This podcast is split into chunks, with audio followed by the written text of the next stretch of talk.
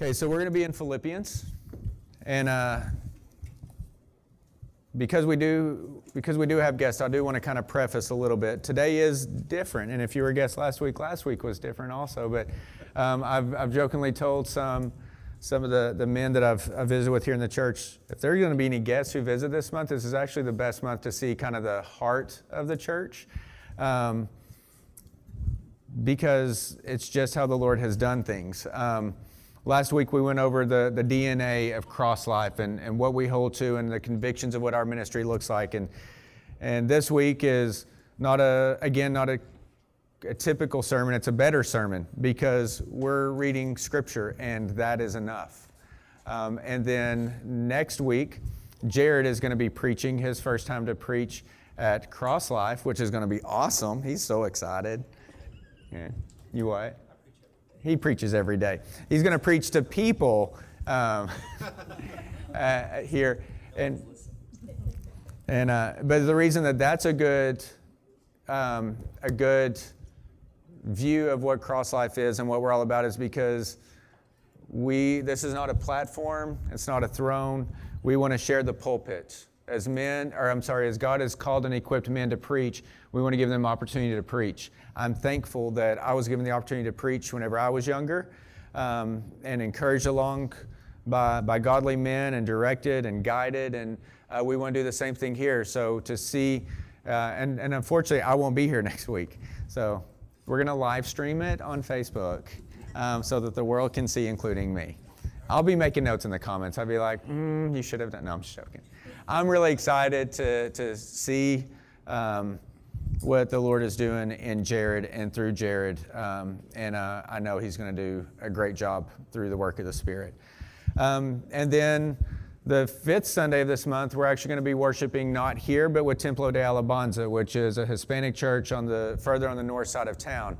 And uh, so that's another thing about our church is we don't worry about building our, our name or our kingdom. We like to go worship with other churches. And so the worship on that day will, some of the verses will be in Spanish and some of them will be in English. And sometimes, well, last time I got lost in between them. But it's just fun to know that the, the throne room that we see in Revelation 4 and 5 and throughout Revelation, whenever all the nations, tongues, and tribes come together to worship the King, we have glimpses of that now.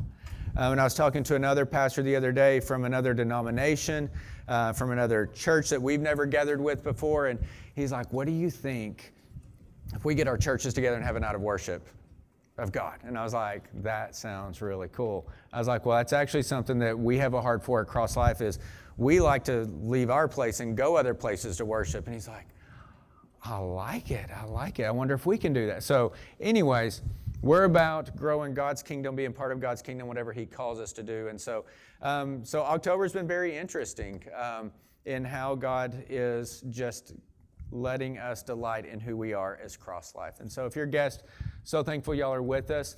Uh, we're excited to see what the Lord does here, and what He does is His work and not our own. Okay, with that said, we're going to be in Philippians. This is the next uh, sermon series that we're going to go through. What's the timeline of it? We don't know. We don't care. We're going to open God's Word, we're going to study God's Word, and let it have its effectual work within our lives. The goal today is for you to hear Philippians. And so I have, have two ways you can do this, and I'm conflicted in both. One of them is absolutely have your Bible open, following along word by word. I think that that's good and fruitful and helpful so that you can see the words as they're being read, so that you can mark it as you go. The other way is for you to receive it as they received it in the beginning, which is they could only hear it. Whenever Paul wrote this letter to the Philippians, this letter was received, and as it was received, um, it was read out loud to the congregation, not in three verse chunks, as we're going to study it and review it. It was read as a letter I mean, if you can imagine getting an email today, and as you begin to read the email, you stop after about three sentences and you dwell on those three sentences, you're like, you know what? I'll pick up the next four to five sentences next week. It's going to take a while, and you're going to lose the overall thrust and tone of that letter. So, whenever we begin uh, the letters, if you'll recall, we like to read them in their entirety. That's how they would have read it. That's how it would have been presented. That's how Paul wrote it. He wrote it as a letter. And so the goal today is not to do anything except to show you here's what Philippians says and here's why it's important for us. Next week, we'll begin kind of our systematic expository breakdown. But as I was talking to Anna this morning, I said, this is actually like if, if there were, because um, we, were, we were talking about stuff, I'm like, this is actually an exciting, perfect day for somebody to come because I'm not really preaching fully. And she's like, why is that like good? Y'all, because I personally have nothing within me that I can give you to give you abiding worth for the next 70 to 80 years. Like my wisdom is finite. My experiences are limited. My knowledge is, is, is fickle and, and my emotions are frail. Like I'm, what do I have that I can give you except to say, here is what God has given us? This will keep you. This will sustain you. This will sanctify you. I can encourage you. I can pastor you. I can shepherd you. But what you really need is to be fed, and preachers should be feeding the word, not their thoughts. And so this is perfect in that way. I do want you, before we begin Philippians, you have to understand, though, who he's writing to. So here's Philippians. Hold that. Go to Acts 16 because this is really important.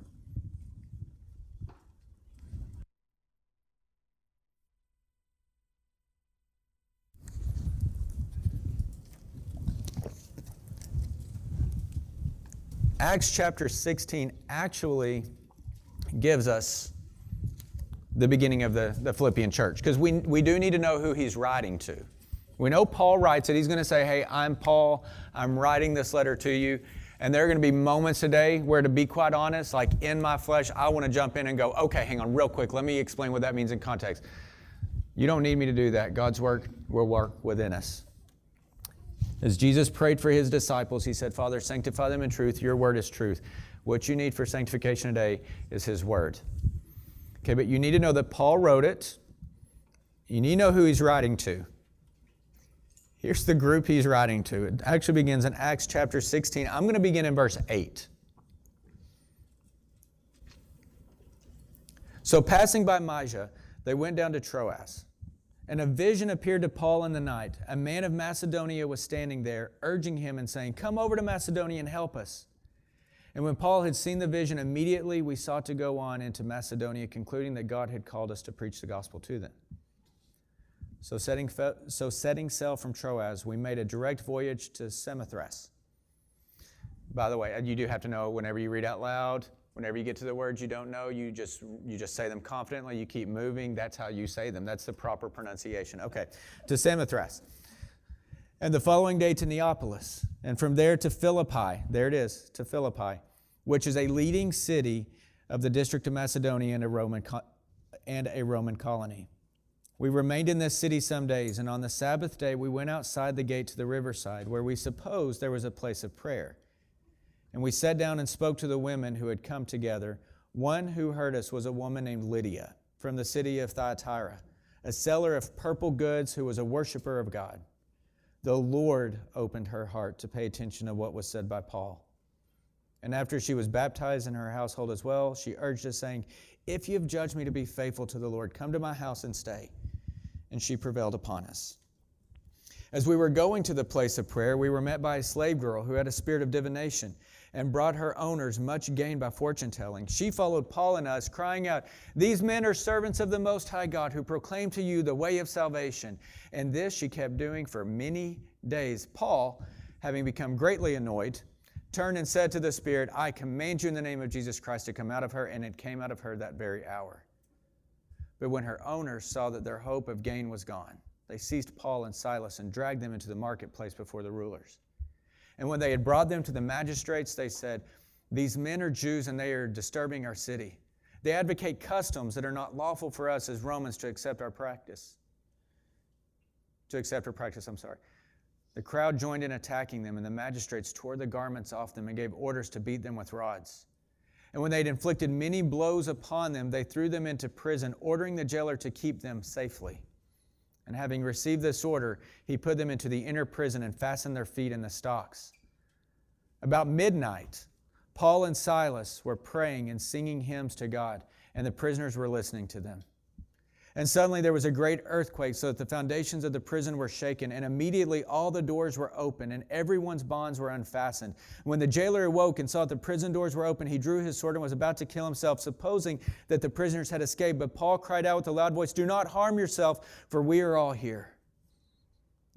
And the jailer called for lights and rushed in, and trembling with fear, he fell down before Paul and Silas. Then he brought them out and said, Sirs, what must I do to be saved? And they said, Believe in the Lord Jesus, and you will be saved, you and your household. And they spoke the word of the Lord to him and all, to all who were in his house. And he took them the same hour of the night and washed their wounds. And he was baptized at once, he and all his family. And then he brought them up into his house and set food before them. And he rejoiced along with his entire household that he had believed in God. That's the beginning of the Philippian church. That's who Paul is writing to. So I just want to encourage you real quick. Like, just do, do a, a check right here. Here's how the church began Lydia. She was likely wealthy. She was a seller of purple goods. Um, she was a worshiper of God, but she was a Gentile who was beginning to worship God. So she, but she was a Gentile. And so there's Lydia. There was the jailer and his family. And then maybe, maybe, we don't know this for sure, but maybe the girl um, who had been demon possessed. That's who God began his church with in Philippi. I like how one commentator put it. He said the early converts were a most diverse and unlikely group with which to found a local church, but the grace of God overcame their differences. I just read that and I was like, oh, praise the Lord. Okay, so y'all, we can do this. Like we we can do church. I mean, if there was if it was a jailer who who hated the way, and if it was Lydia who was wealthy and just seeking to know the Lord, and potentially, possibly a demon-possessed girl, and all those who are amazed by it. I mean, if if that ragtag group of people can be by the Spirit of God brought into the church and they can they can be a healthy church because that's what you're going to see in, in Philippians. This was a healthy church then by God's grace, so can we. Right? Okay, so that's the beginning. And now we're to Philippians. You will not receive further commentary from me today. We're going to hear what Paul, moved by the Spirit, wrote to the Philippians who had been sealed by the Spirit. And then we're going to trust the Spirit to do His work because the Word of God cuts between bone and marrow, soul and spirit. It does the work it was meant to do. So we're going to read it, and we're going to pray, then we're going to sing to our Lord. We're going to go live for our Lord. And then whenever we come back next week, all the pressure is absolutely 100% on Jared for the first sermon of Philippians. you got this. You're right, we don't have it. Only God does. Here we go, y'all, Philippians. Actually, let's do one more prayer. Lord, as we read your word, that you moved men to write, that you have kept safe by you and through you and for you and then your spirit within us can understand with, with ears to hear, eyes to see what it is that you do, you and you alone. Lord, I do pray that you help me to read clearly. Lord, I do pray that you guard my tongue and my flesh and my desire to want to add to. Lord, what we need is your word and nothing else. And that's what you called us to. Lord, guard this time and, and your spirit be alive within us. Amen. Okay. Philippians, and I'm reading from the ESV. Paul and Timothy, servants of Christ Jesus, to all the saints in Christ Jesus who are at Philippi with the overseers and the deacons, grace to you and peace from God our Father and the Lord Jesus Christ. I thank my God in all of my remembrance of you, always in every prayer mind for you all, making my prayer with joy because of your partnership in the gospel from the first day until now. And I am sure of this, that he who began a good work in you will bring it to completion at the day of Jesus Christ. And it is right for me to feel this way about you all because I hold you all in my heart. For you are all partakers with me of grace, both in my imprisonment and in the defense and the confirmation of the gospel. For God is my witness how I yearn for you with all the affection of Christ Jesus. And it is my prayer that your love may abound more and more with knowledge and all discernment, so that you may approve what is excellent, and so be pure and blameless for the day of Christ, filled with the fruit of righteousness that comes through Jesus Christ to the glory and the praise of God. I want you to know, brothers, that what has happened to me has really served to advance the gospel, so that it has become known throughout the whole imperial guard and to all the rest that my imprisonment is for Christ. And most of the brothers, having become confident in the Lord by my imprisonment, are much more bold to speak the word without fear. Some indeed preach Christ from envy and rivalry, but others from goodwill. The latter do it out of love, knowing that I am put here for the defense of the gospel. The former proclaim Christ out of rivalry, not sincerely, but thinking to afflict me in my imprisonment. What then? Only that in every way, whether in pretense or in truth, Christ is proclaimed, and in that I rejoice. Yes, and I will rejoice.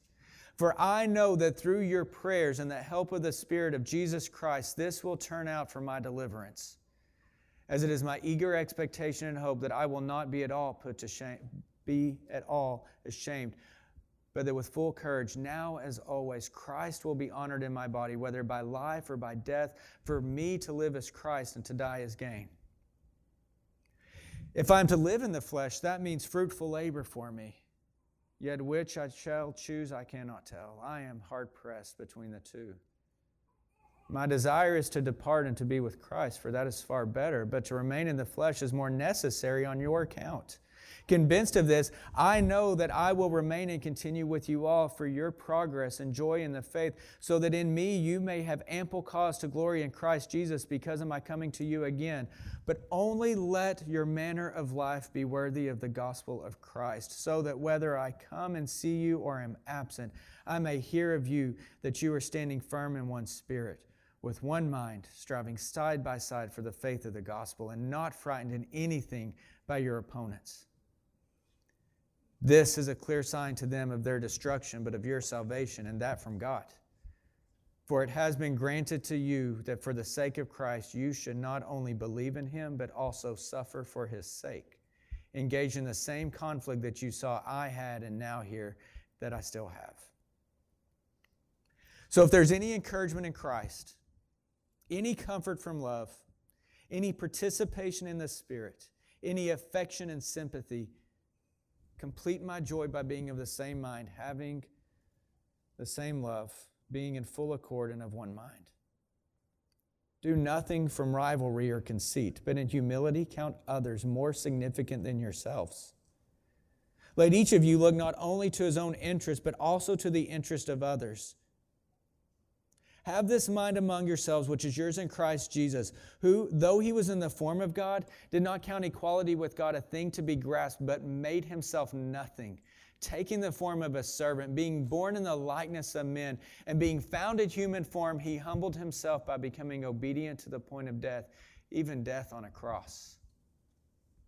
Therefore, God has highly exalted him and bestowed on him the name that is above every name, so that at the name of Jesus every knee should bow in heaven and on earth and under the earth, and every tongue confess that Jesus Christ is Lord to the glory of God the Father. Therefore, my beloved, as you have always obeyed, so now, not only as in my presence, but much more in my absence, work out your, your own salvation with fear and trembling.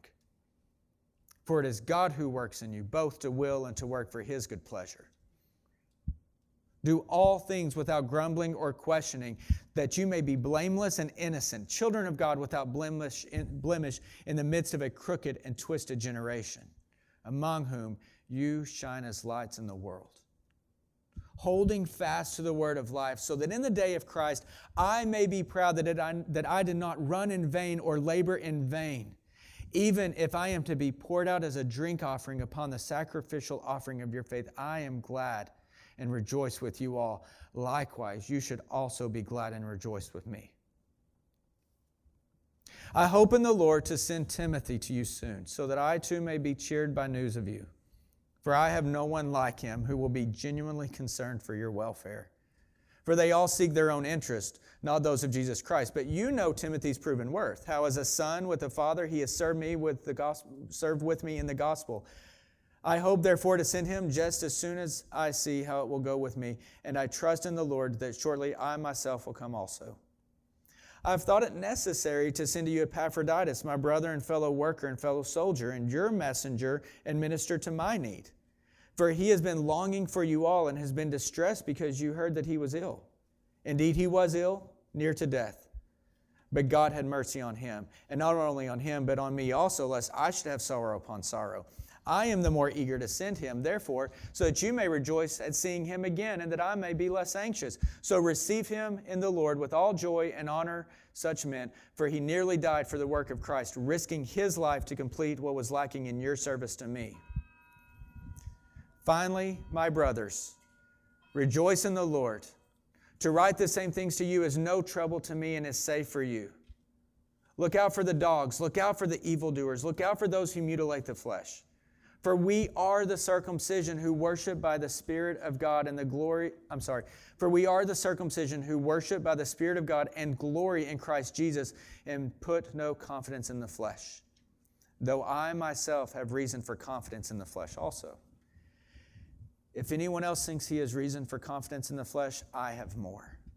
Circumcised on the eighth day of the people of Israel, of the tribe of Benjamin, a Hebrew of Hebrews, as to the law a Pharisee, as to zeal a persecutor of the church, as to righteousness under the law, blameless. But whatever gain I had, I counted as loss for the sake of Christ. Indeed, I count everything as loss because of the surpassing worth of knowing Christ Jesus my Lord. For his sake, I have suffered the loss of all things and count them as rubbish in order that I may gain Christ and be found in him, not having a righteousness of my own that comes from the law, but that which comes through faith in Christ, the righteousness from God that depends on faith, that I may know him in the power of his resurrection and may share his sufferings, becoming like him in his death, that by no means possible I, I'm sorry, that by any means possible I may attain the resurrection from the dead. Not that I have already attained, obtained this or am already perfect, but I press on to make it my own because Christ Jesus has made me his own. Brothers, I do not consider that I've made it my own. But one thing I do, forgetting what lies behind and straining forward to what lies ahead, I press on toward the goal for the prize of the upward call of God in Christ Jesus. Let those of us who are mature think this way. And if in anything you think otherwise, God will reveal that also to you. Only let us hold true to what we have attained. Brothers, join in imitating me and keep your eyes on those who walk according to the example you have in us. For many of whom I have often told you and now tell you, even with tears, walk as enemies of the cross of Christ. Their end is destruction, their God is their belly, and they glory in their shame with mind set on earthly things. But our citizenship is in heaven, and from it we await a Savior, the Lord Jesus Christ, who will transform our lowly bodies to be like his glorious body by the power that enables him even to subject all things to himself. Therefore, my brothers, whom I love and long for, my joy and crown. Stand firm thus in the Lord, my beloved. I entreat Euodia and I entreat Syntyche to agree in the Lord. Yes, I ask you also, true companion, help these women who have labored side by side with me in the gospel, together with Clement and the rest of my fellow workers, whose names are in the book of life. Rejoice in the Lord always. Again, I will say, rejoice. Let your reasonableness be known to everyone. The Lord is at hand. Do not be anxious about anything, but in everything, by prayer and supplication, with thanksgiving, let your requests be made known to God. And the peace of God, which surpasses all understanding, will guard your hearts and keep your minds in Christ Jesus. Finally, brothers, whatever is true, whatever is honorable, whatever is just, whatever is pure, whatever is lovely, whatever is commendable, if there's any excellence, if there's anything worthy of praise, think about these things. What you've learned and received and heard and seen in me, practice these things, and the God of peace will be with you. I rejoice in the Lord greatly that now at length you have revived your concern for me. You were indeed concerned for me, but you had no opportunity. Not that I'm speaking of being in need, for I have learned in whatever situation I am to be content. I know how to be brought low, and I know how to abound. In any and every circumstance, I have learned the secret of facing plenty and hunger, abundance and need. I can do all things through Christ who strengthens me. Yet it was kind of you to share my troubles. And you, Philippians, yourselves know that in the beginning of the gospel, when I left Macedonia, no church entered into partnership with me in giving and receiving except you only. Even in Thessalonica, you sent me help for my needs. And again, not that I seek the gift, but I seek the fruit that increases to your credit. I have received full payment and more. I am well supplied, having received from Epaphroditus the gifts that you sent, a fragrant offering, a sacrifice acceptable and pleasing to God. And my God will supply every need of yours according to his riches and glory in Christ Jesus. To our God and Father be glory forever and ever. Greet every saint in Christ Jesus. The brothers who are with me greet you, and all the saints greet you, especially those of Caesar's household. The grace of the Lord Jesus Christ be with your spirit. Let's pray.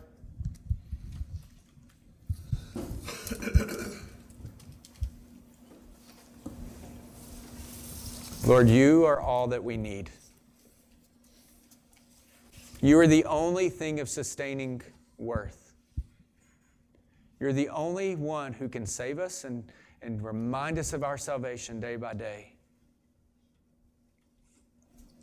Lord, I pray that in Philippians we find the encouragement and the strength that you have given those saints who have come before us, and that you give us even now to live a life worthy of the gospel, looking not to our own needs, but to our Savior who has provided everything.